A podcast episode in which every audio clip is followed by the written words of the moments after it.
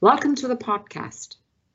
As someone who is keenly interested in history, I am of course aware of the transatlantic slave trade that enslaved millions of Africans, sold them at auction, at trading posts such as Gorée Island in Senegal, and then brought them to North America to work on plantations.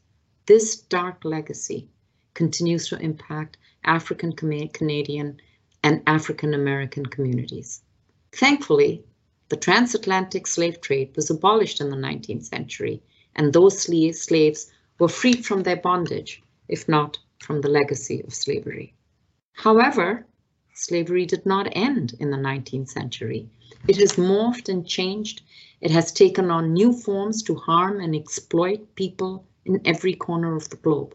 According to the International Labour Organization, there are over 40 million modern slaves. Women and children make up 71% of all modern slaves, with about 10 million being children. This is more than three times the amount of the transatlantic slave trade. Senator Matt Friedman joined us. He's, he's from the Mekong Club to talk about this very important issue that probably doesn't get talked about as much as it should. Um, it was very enlightening, but also very scary to see how easy it is for people to fall into slavery. You know, a person that is vulnerable, that is looking for another job in a neighboring country that is trafficked on a fishing boat, or a person that has borrowed money for a medical ailment that finds themselves in debt bondage to a farmer, or you know realistically and sadly a poor child forced to work in a garment factory these are all easy ways that people find themselves inadvertently or otherwise in slavery so it was a very good discussion and i think we should get to it Today's conversation is all about human slavery. Most people could be forgiven for thinking that slavery has been relegated to the past, and they would be wrong. People will be surprised to know today not only that modern day slavery exists, but it is a thriving industry. So there is no one better than our guest today to talk to us about it, this most pernicious of criminal activities that ensnares women, boys, and girls in its uh, clutches. He is an international human trafficking expert who has been fighting the modern slave trade for decades. He has worked for the US government in these efforts, for multilateral efforts against human trafficking, for civil society groups in China, Cambodia, Laos, Myanmar, Thailand, and Vietnam. Today, Mr. Friedman is CEO of the Mekong Club, an organization that is mobilizing the private sector in its fight against modern slavery. Thank you for taking the time to speak to us today, Matt. So my first question, yeah, my first question is, I have visited Cambodia and sailed down the mighty Mekong. So as a first, can you tell us why your organization, which is fighting modern day slavery, is called the Mekong Club? You know, I actually get that question quite often. Why would you have an organization that works with the private sector to help them to understand human trafficking?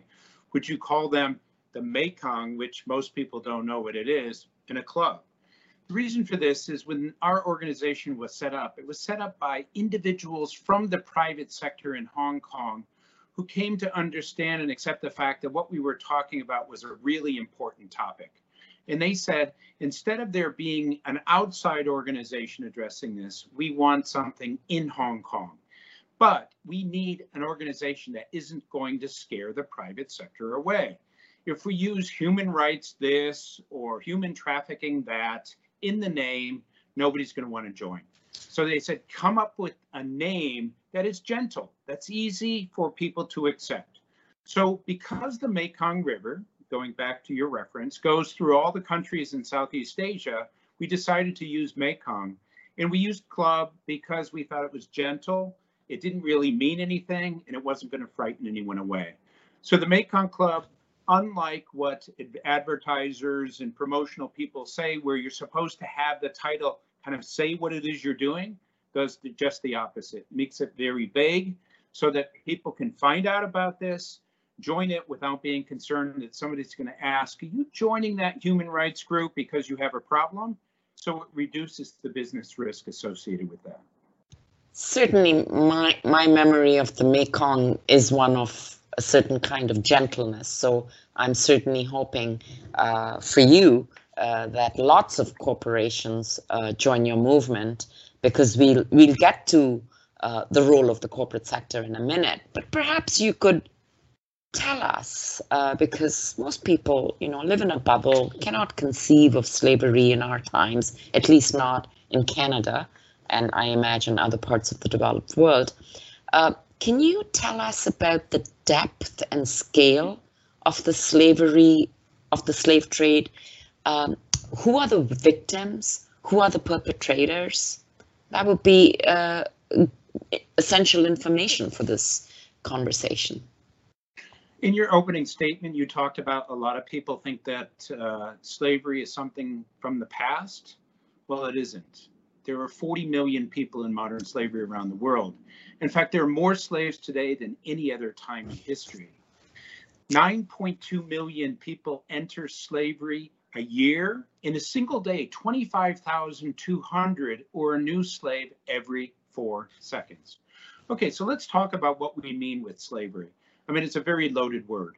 Basically, what we're talking about are individuals who are in a situation where they're trapped, they can't leave, and they don't get paid. So for the most part, it's basically the same dynamic that we've seen in slavery many, many years ago.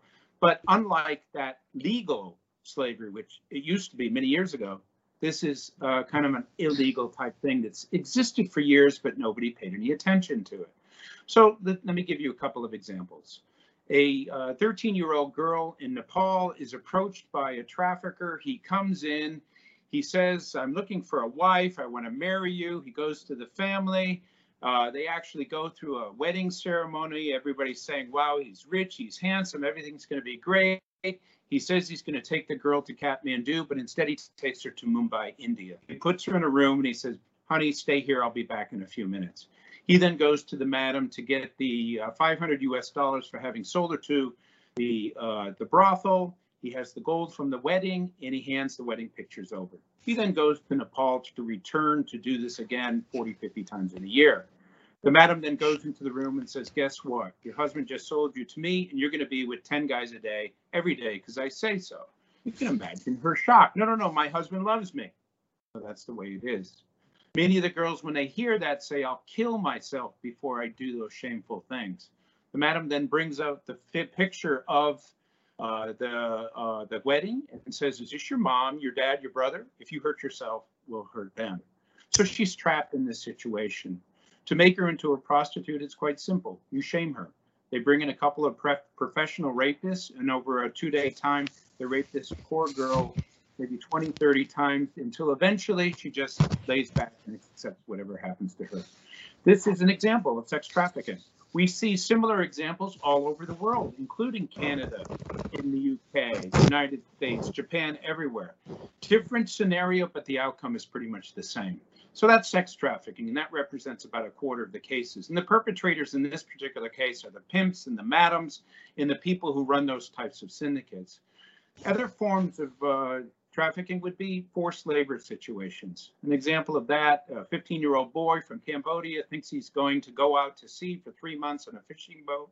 He gets tricked and deceived into it, goes on the boat. The boat goes out, but it doesn't come back after three years. It stays out for four years. This poor kid will end up working 17, 18, 19 hours a day. If he doesn't, he gets beaten and tortured. The only food he'll have during this time is rice and fish.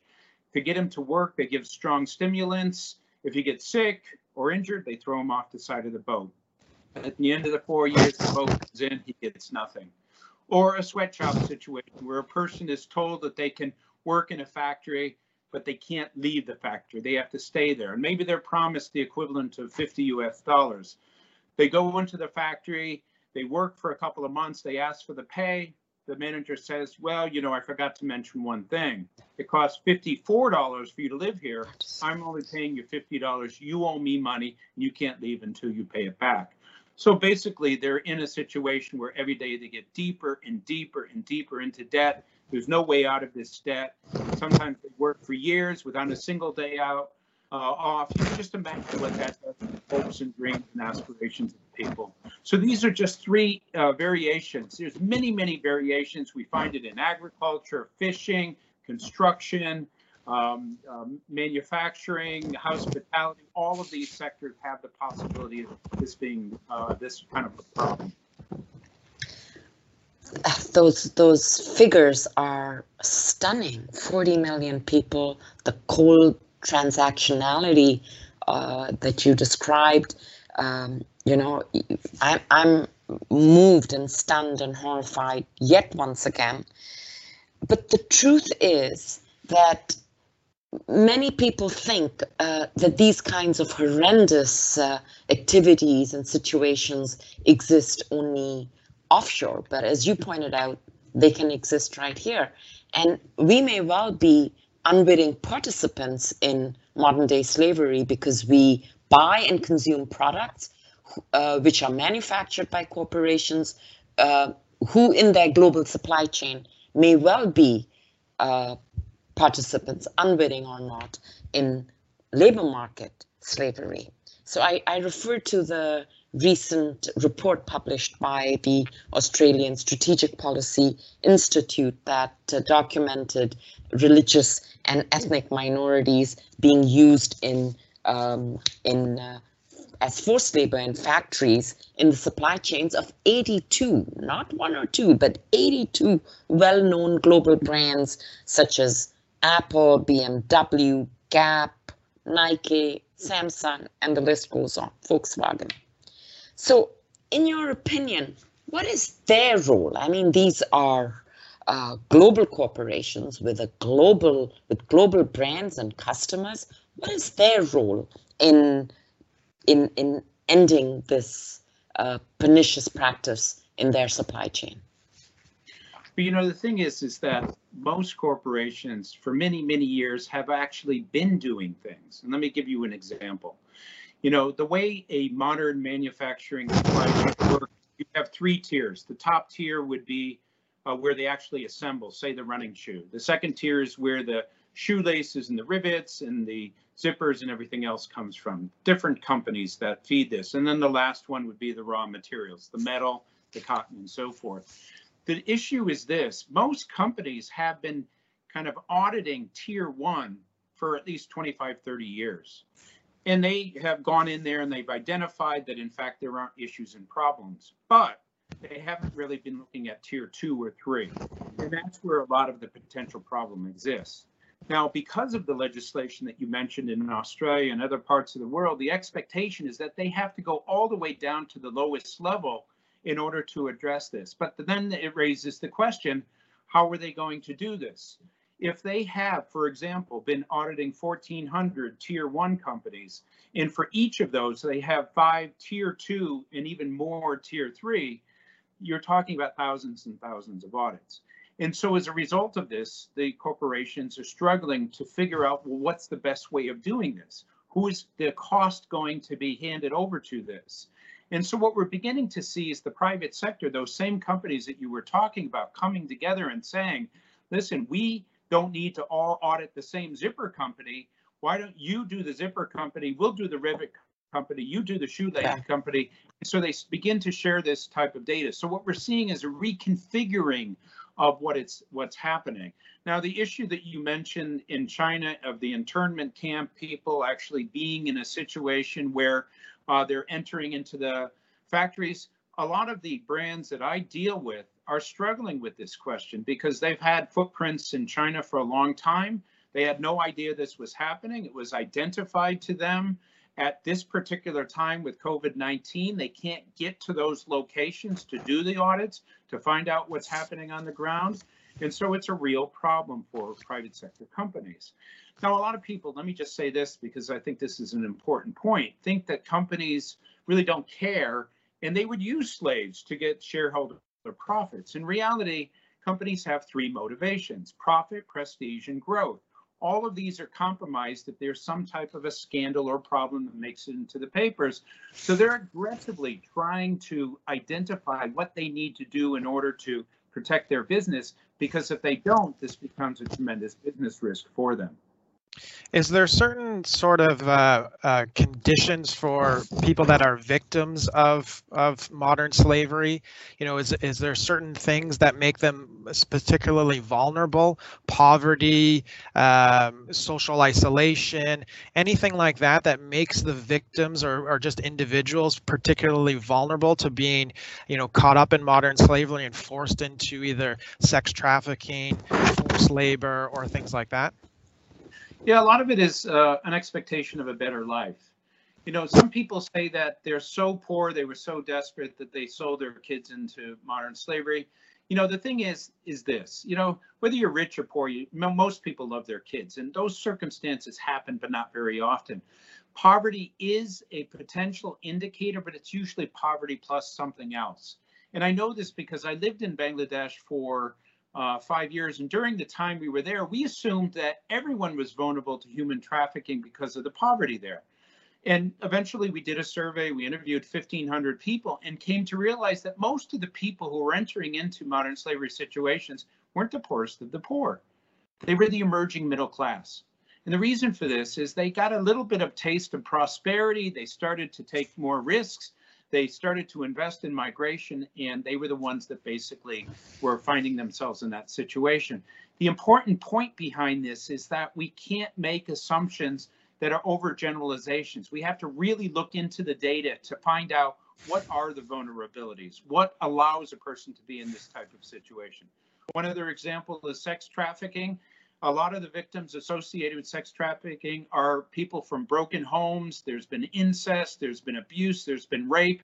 Something about that dynamic is picked up by the people who are the pimps and the madams, and they are basically groom a person into a situation where she's eventually forced into it. So that vulnerability of that kind of broken family situation becomes uh, a big issue. If I want to find potential trafficking victims, I go to hospitals. Why? Because you have people who all of a sudden have an acute need for money to pay for something. Or if somebody's about to buy land, they're going to borrow from somebody because one of the biggest indicators and problems is debt. That's what really ties about 75% of people into things. And that's why the traffickers say, we're not doing slavery. They owe us money. Well, it's fraudulent debt, it's illegal debt, but nevertheless, that's what they use as justification for holding somebody. Um, in the Canadian Senate, we've recently debated uh, modern day slavery because one of my colleagues, Senator Julie Miville-Dechêne from Quebec, has uh, tabled legislation uh, to address, uh, you know, uh, labor market slavery in the supply chain.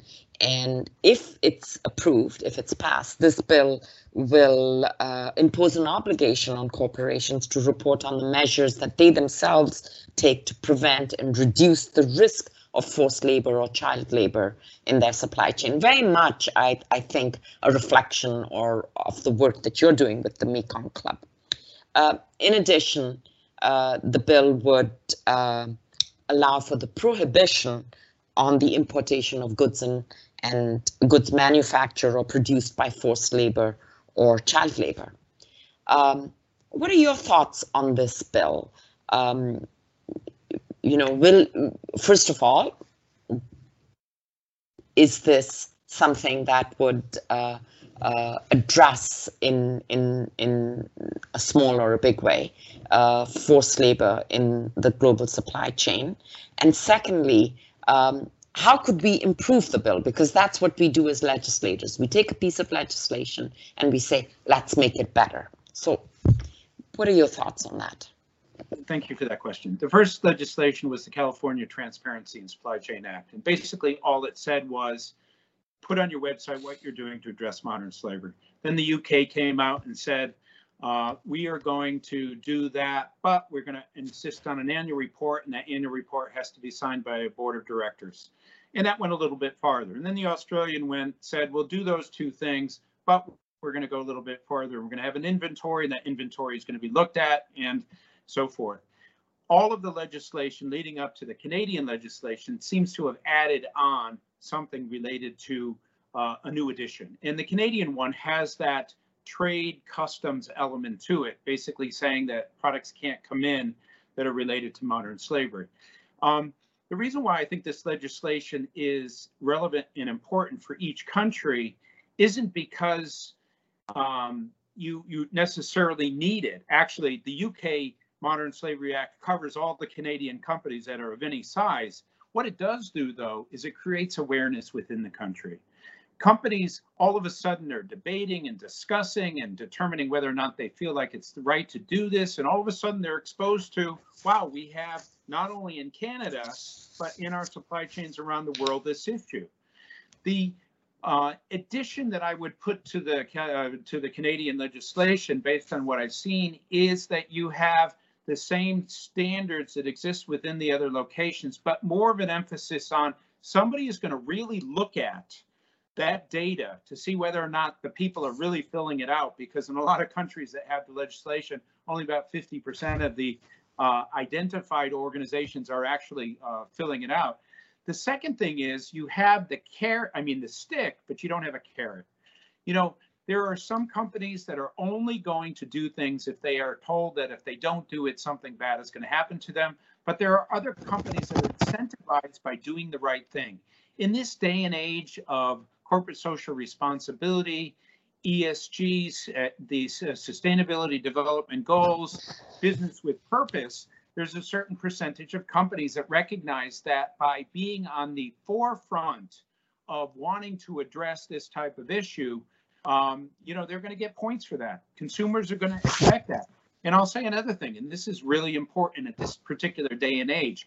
With the Black Lives Matters emphasis, the statues of enslavers coming down in the United States, the rebranding of things, there is an ultra sensitivity to the topic of slavery in general, whether it's historical slavery or modern slavery.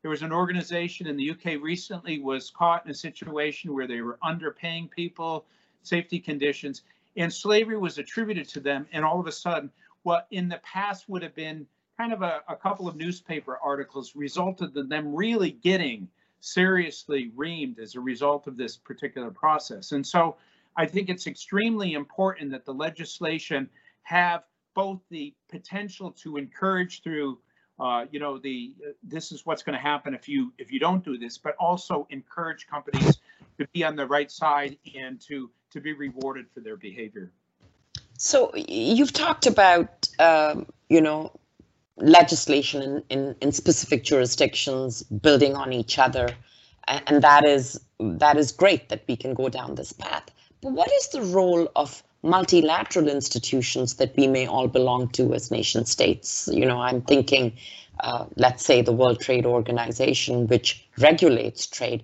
Do they have a role? You know, I worked for the United Nations for six years, and I'm putting my hand on my heart when I say this. I believe in the United Nations system, but I spent a lot of time in five star hotels eating really good food, talking about poverty. Um, this isn't to da- downgrade the importance of what they do. They have a role in terms of policy making, in terms of kind of getting companies to work with each other and so forth, but they're too high up. They're like 30,000 feet looking down. And so it hasn't been effective as far as I'm concerned. Now, World Trade Organizations, the ILO, IOM, various other organizations like that, um, you know, try to have conferences in the and the conventions and everything. And those things are super important. I, I don't want to denigrate those things, but really at the end of the day, the organizations that are doing have been doing the lion's share of the work are the NGOs. They're on the ground, they're addressing the issues, they're they're working on it, but much of their emphasis has been on sex trafficking. When mm-hmm. it comes to forced labor, many of them don't have the experience. They don't have a business background. It has to be the corporations themselves. The reason why we work with corporations is because they understand supply chains. They understand how they work and they have the leverage, the legal support, the ability to address it. But in order to get corporations to, to do this, you need the legislation, and that's why the legislation is so important. So, legislation is certainly one route to go, in. I support this bill, but I'm also thinking there is another player in all of this, and that is the consumer. You know, if, if the consumer stopped to buy or made a choice of buying one brand over the other, uh, then you would see a shift in some of these practices. Uh, after all, the customer is king. So, what about educating the consumer about these uh, issues? Yeah, I mean, uh, people ask that question a lot. And the, the problem with kind of determining who's on the naughty and nice list is that unless you have an objective way of analyzing everybody's supply chain, it's really difficult to know. And so every once in a while, an organization gets caught in a situation where somewhere in their supply chain, they found a forced labor situation. It makes it into the news, but it doesn't mean that all those other organizations don't have the same problem. The way we approach it is rather than saying don't buy or uh, have a, a boycott uh, which basically says you don't buy because they're bad. We focus on a buycott, which is the opposite. You identify companies that are doing everything they can to try to protect their business. So our advice and guidance to young people and to the general public is go online and see whether or not the company that you like basically has a policy related to modern slavery that's uh, out there, easy to find. If they do, send them an email and congratulate them. If they don't say, this and I like your product, I'd feel a lot better if I had that type of um, policy in place. Another thing, I, I was in the North America, I did a talk. I had like 10 students come up to me afterwards and say they wanted to do something related to supply chains. So I said, okay, is there a big department store in town? And they said, yes. And I said, okay, every day for the next eight days, there are eight students. I want one of you to go into there and go to the manager and ask him one simple question how do we know that all this stuff that's in this store isn't tainted by modern slavery in a very positive, you know, questioning way? There's no animosity, there's no aggressiveness. The first day they went, guy said, I don't know. Second day, I don't know. Third day, I don't know.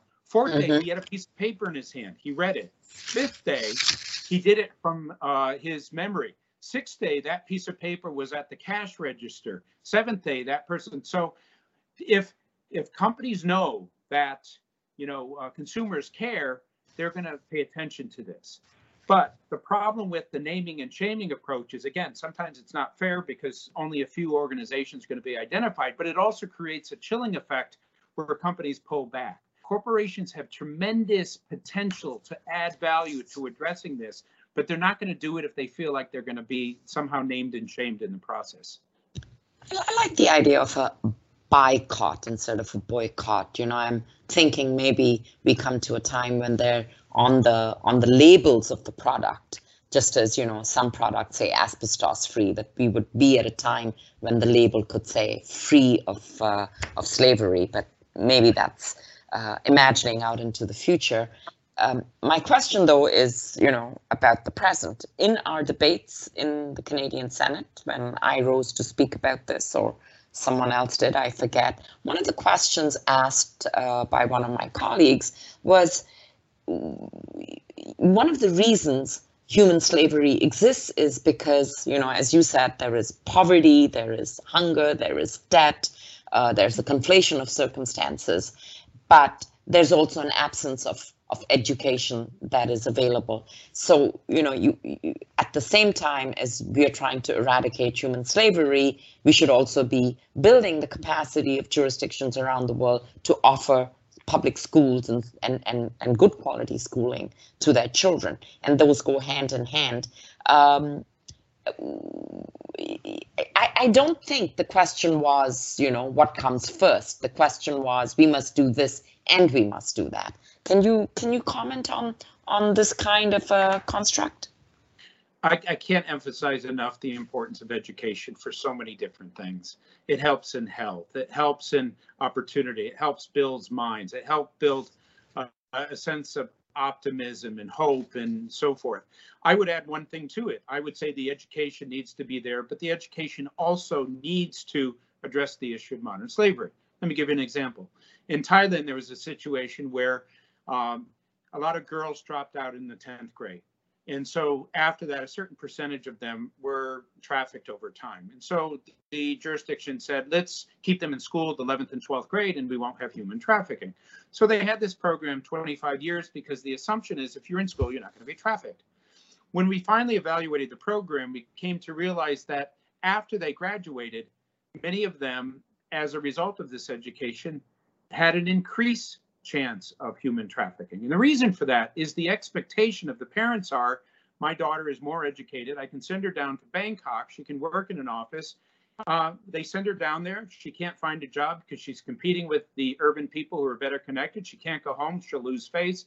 They get trafficked. And so, by not building into that educational program the fact that you can get trafficked, they were being trafficked. Now, yeah. people have to understand there's a certain percentage of young, mostly women, sometimes boys, that are going to get trafficked into the sex industry in Canada. And part of the reason why that's able to happen is there is no education that basically helps them. So I know that goes a little bit beyond what you were describing, but uh, certainly I agree that education offers opportunities for people to kind of get out of the situation they're in and across the world we should have more of that and, and it's an important part of the process but again within education we need to create awareness and I, and I'll go one step further and say it's not just in schools. I, when I did my trip across Canada last year, um, visited uh, corporations, banks, uh, faith-based groups, general public, and so forth. And if I got up in front of 100 people, I would say less than 10 of them knew 25% of what I was saying before I said it. If you don't know about an issue, you're not going to care. If you don't care, you're not going to do anything. So awareness across the board with general populations an essential part of raising the foundation for this. And the other reason why that's important is within that 100 people, there's going to be five that, for whatever reason, this is an issue that gets under their skin. They're going to come up after and say, What can I do to help? If they happen to be within corporations, we tag, tag those organ- individuals, we work with them, we train them, we empower them. If it's within schools, we do the same type of thing because those are the people that are going to carry these things forward in the communities that you have there in Canada. Is there is there a certain role uh, to build off of that for for the victims that are currently in uh, human slavery right now and modern slavery right now, either you know sex trafficking or forced labor? Is there a, an enforcement mechanism that is needed more so?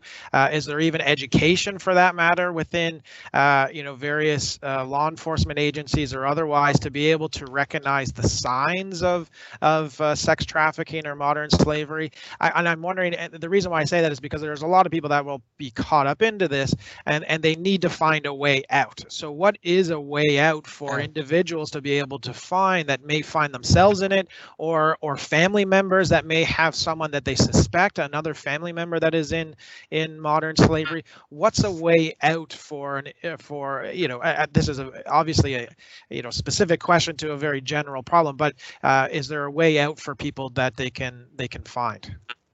All right, there's three or four answers to that. I'll try to give all of them. One of them is when it comes to prostitution in Canada or North America or other parts of the world, the police are used to use looking at these individuals as if they're somehow doing a criminal activity. It's really difficult for them to kind of go from you're a criminal to you're a victim. So a tremendous amount of training is needed to allow for law enforcement to, to make that change.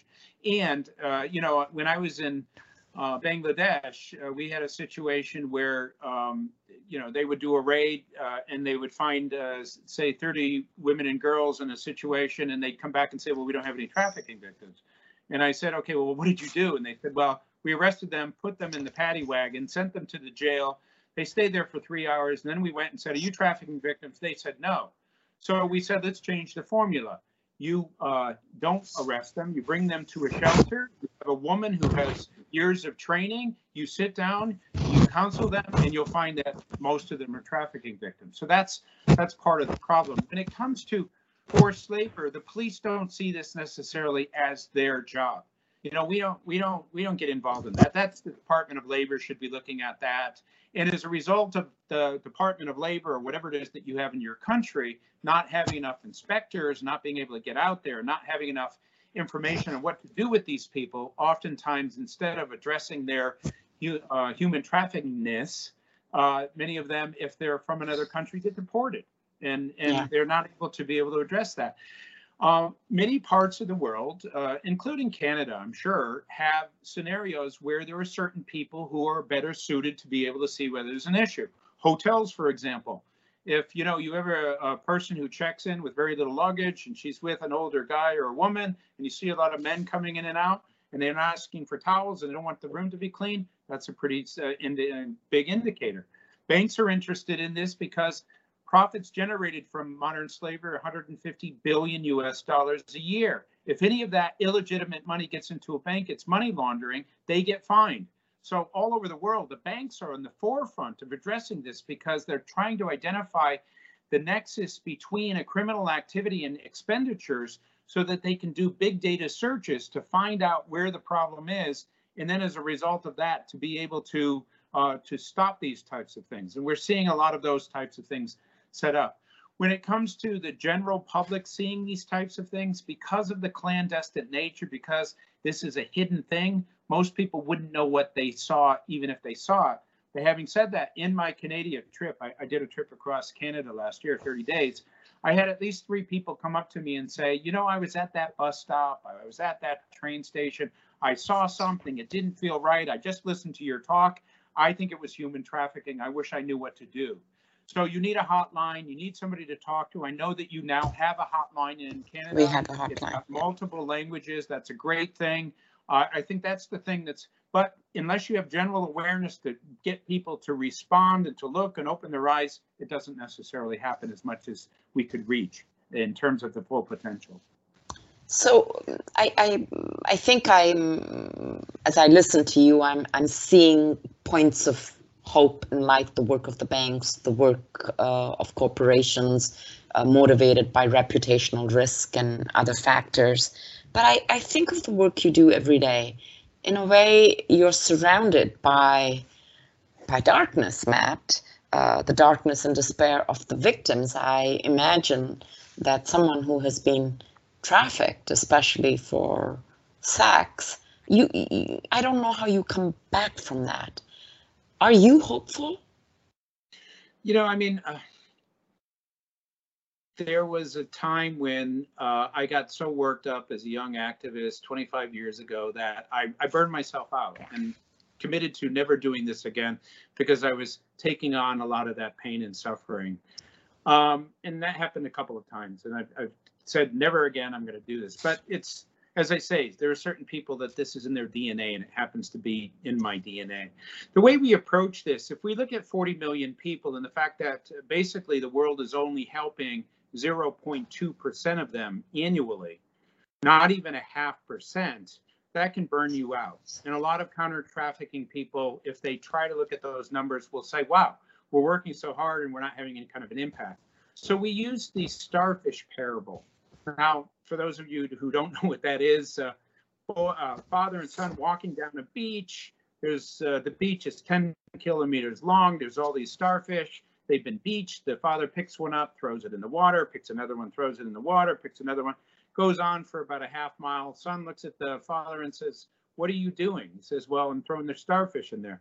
Kid says, You know, this beach is 10 kilometers long. There's no way you can save them all. Well, what difference does it make? Father looks at the kid and says, Well, to every starfish that gets into the water, it makes all the difference in the world. So we have to pat ourselves on the back. We have to encourage ourselves. We have to kind of get involved in addressing these types of things. Now, you know, it's it's quite interesting to me. You know, you'll have terrorism that will basically, let's say, in the worst period of time, a thousand people die around the year uh, uh, around the world.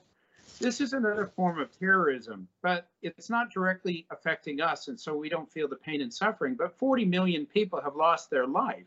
They've lost their decision making. They've lost their freedom. They've lost their basic ability to determine things. I can't think of a bigger uh, kind of issue. If you're a woman in forced prostitution and you're not wearing a condom, you're going to get AIDS. Okay, so it's a death sentence too. And a lot of people die on construction sites or they die of abuse or they commit suicide and so forth. So we're talking out of 40 million people. Maybe there's, you know, uh, 30,000 people that die directly as a result of this. Why is it that we can't get our head around the fact that this is here and now and uh, it's thriving and as a result of 30 years of working, we're still at 0.2%. So with all of that said, you might say, wow, Matt, you just, uh, how can you possibly be optimistic about this? I'm super optimistic. We just haven't figured out the right combination yet. We will, you know, we'll keep trying. We fail, we'll do it again. Edison, it took him 10,000 times before he figured out how the light bulb worked. I'll keep talking on talks like this. I'll keep having discussions. I'll keep training. And eventually, the right combination of people will come together. And I, maybe it's going to be Canada. Maybe as a result of what you guys are doing, you're, you're the reasonable population size, you have caring, compassionate, warm, considerate people. Maybe you're going to be the ones that say, we are going to at least strive to be slavery free. We're going to do everything we can. I've been trying to get countries to do that all over the world. I'm waiting for somebody to say, we are going to make the effort. Maybe it's not possible, but you should at least make those kind of statements. I, I love the optimism I hear and the story about the father and the son and the starfish. Trust me, it will get repeated. It's very uh, uh, uh, pertinent. I I also hear the passion and the anger, and I think those are great combinations. You have passion and anger. You're devoted. You're committed uh, to moving the needle, as you know, as we like to say.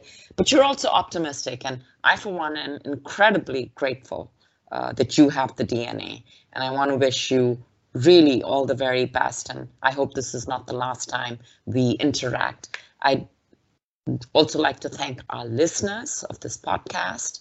Uh, be sure to check out uh, Matt Friedman's website and the Mekong Club if you want to understand more or get involved with him more on these issues. But be also sure, please, to check out our other podcasts. Plus, I invite you to write into me and suggest topics and speakers that you think would be uh, pertinent for future episodes. We will continue to move the needle as we analyze how to tackle uh, society's greatest challenges. Thank you and goodbye until next time. Thank you very much.